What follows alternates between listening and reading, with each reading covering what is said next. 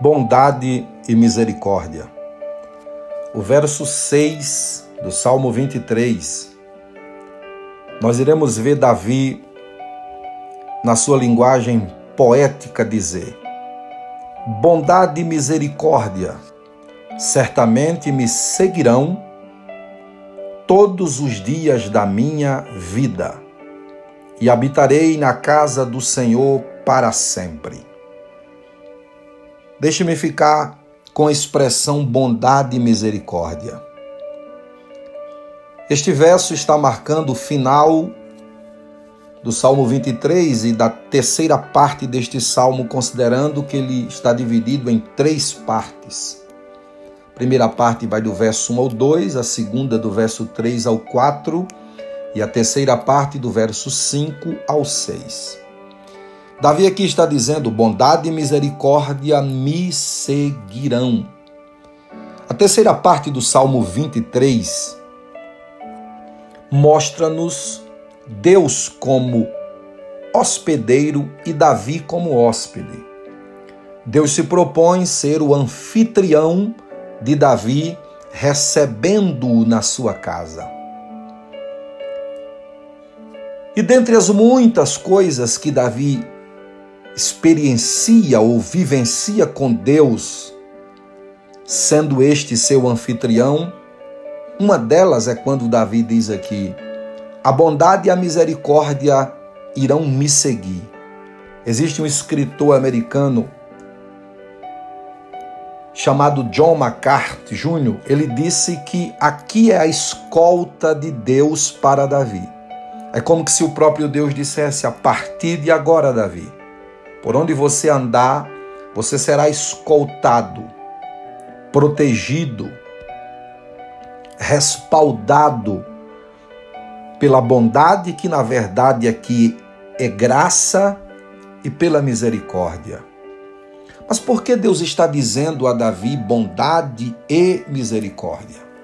Se você parar para analisar, você vai ver que é muito simples o que o anfitrião estava entregando para o seu hóspede. Graça é favor imerecido, é você receber o que você não merece. E misericórdia é você não receber aquilo que você merece. Somos sabedores que não existem méritos em nós condizentes com a graça de Deus. Tudo que nós recebemos é uma dádiva, é um presente. Se você ler o Salmo quarenta, você vai ver ele dizendo: pois um novo cântico nos meus lábios, até o cântico novo ele nos deu.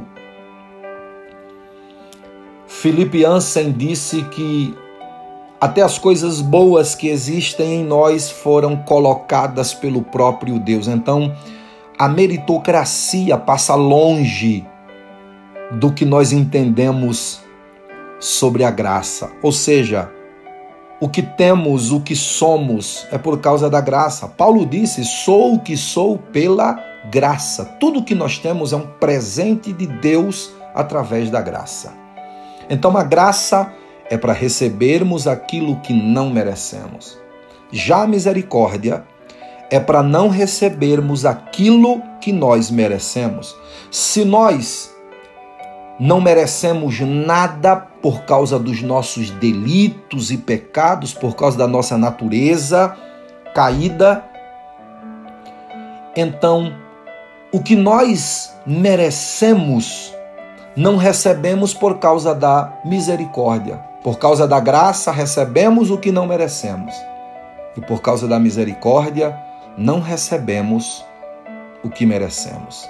É como que se Deus colocasse a graça do lado, seguindo Davi, e alguém dissesse: Davi, você não merece o reino que você recebeu, você não merece as vitórias que obteve, você não merece a família que você teve, você não merece a alegria que você desfruta dela, você não merece o bem-estar, você não merece nada. Davi diz: é verdade, eu não mereço nada, mas a graça está aqui me seguindo para que eu receba o que eu não mereço. Aí alguém olha para Davi e diz: o que você merece é tristeza, angústia, morte, dor. o que você merece, Davi, por causa da sua natureza pecaminosa, são infelicidades, infortúnios, prejuízos, dissabores. Davi vai dizer, é verdade, é o que eu mereço, mas a misericórdia está aqui para que eu não receba aquilo que eu mereço. Sabe por que nós estamos de pé? Sabe por que você está de pé? Sabe por que você continuará a sua jornada? Não é porque você é bom, merecedor, não é porque existem obras meritórias em você, não é porque existe a meritocracia, não, nós, não é por isso. Você vai continuar, vai vencer e vai chegar lá, porque tem graça para você receber o que não merece e tem misericórdia para você não receber aquilo que você merece. Você pode cantar como Davi cantou, celebrando o seu anfitrião Deus, o seu hospedeiro, dizendo: bondade e misericórdia me seguirão por longos dias da minha vida. Vai ter momentos que você receberá coisas, terá experiências, vai vivenciar fatos extraordinários que você vai olhar e vai dizer, meu Deus, eu não merecia nada disso. Entenda, é a graça que está ali do lado, sendo a condutora de todas as bênçãos, de toda boa dádiva. Eu me lembro do que Tiago diz no capítulo um, verso dezessete, toda boa dádiva e todo dom perfeito vem descendo das alturas do, do Pai das luzes, em quem não há dúvida nem sombra de variação. A graça é o canal por onde Deus derrama toda benevolência, bondade dele sobre a sua vida. Aí quando você falhar, transgredir em alguma situação, e você pensar, agora minha vida vai acabar, agora não tem mais jeito para mim, chegou o fim. De repente você percebe uma reviravolta, como se você tivesse uma outra oportunidade, uma nova oportunidade. Aí você vai entender, o que foi isso? Foi a misericórdia. Porque a misericórdia do Senhor, disse Jeremias no seu livro de Lamentações, é a causa de não sermos consumidos. É o equilíbrio, misericórdia para não receber o que merece, graça para receber o que não merece. Que Deus abençoe sua vida. Eu sou Adriano Mendes, espero ter edificado você com esta palavra. Se puder, compartilhe com alguém.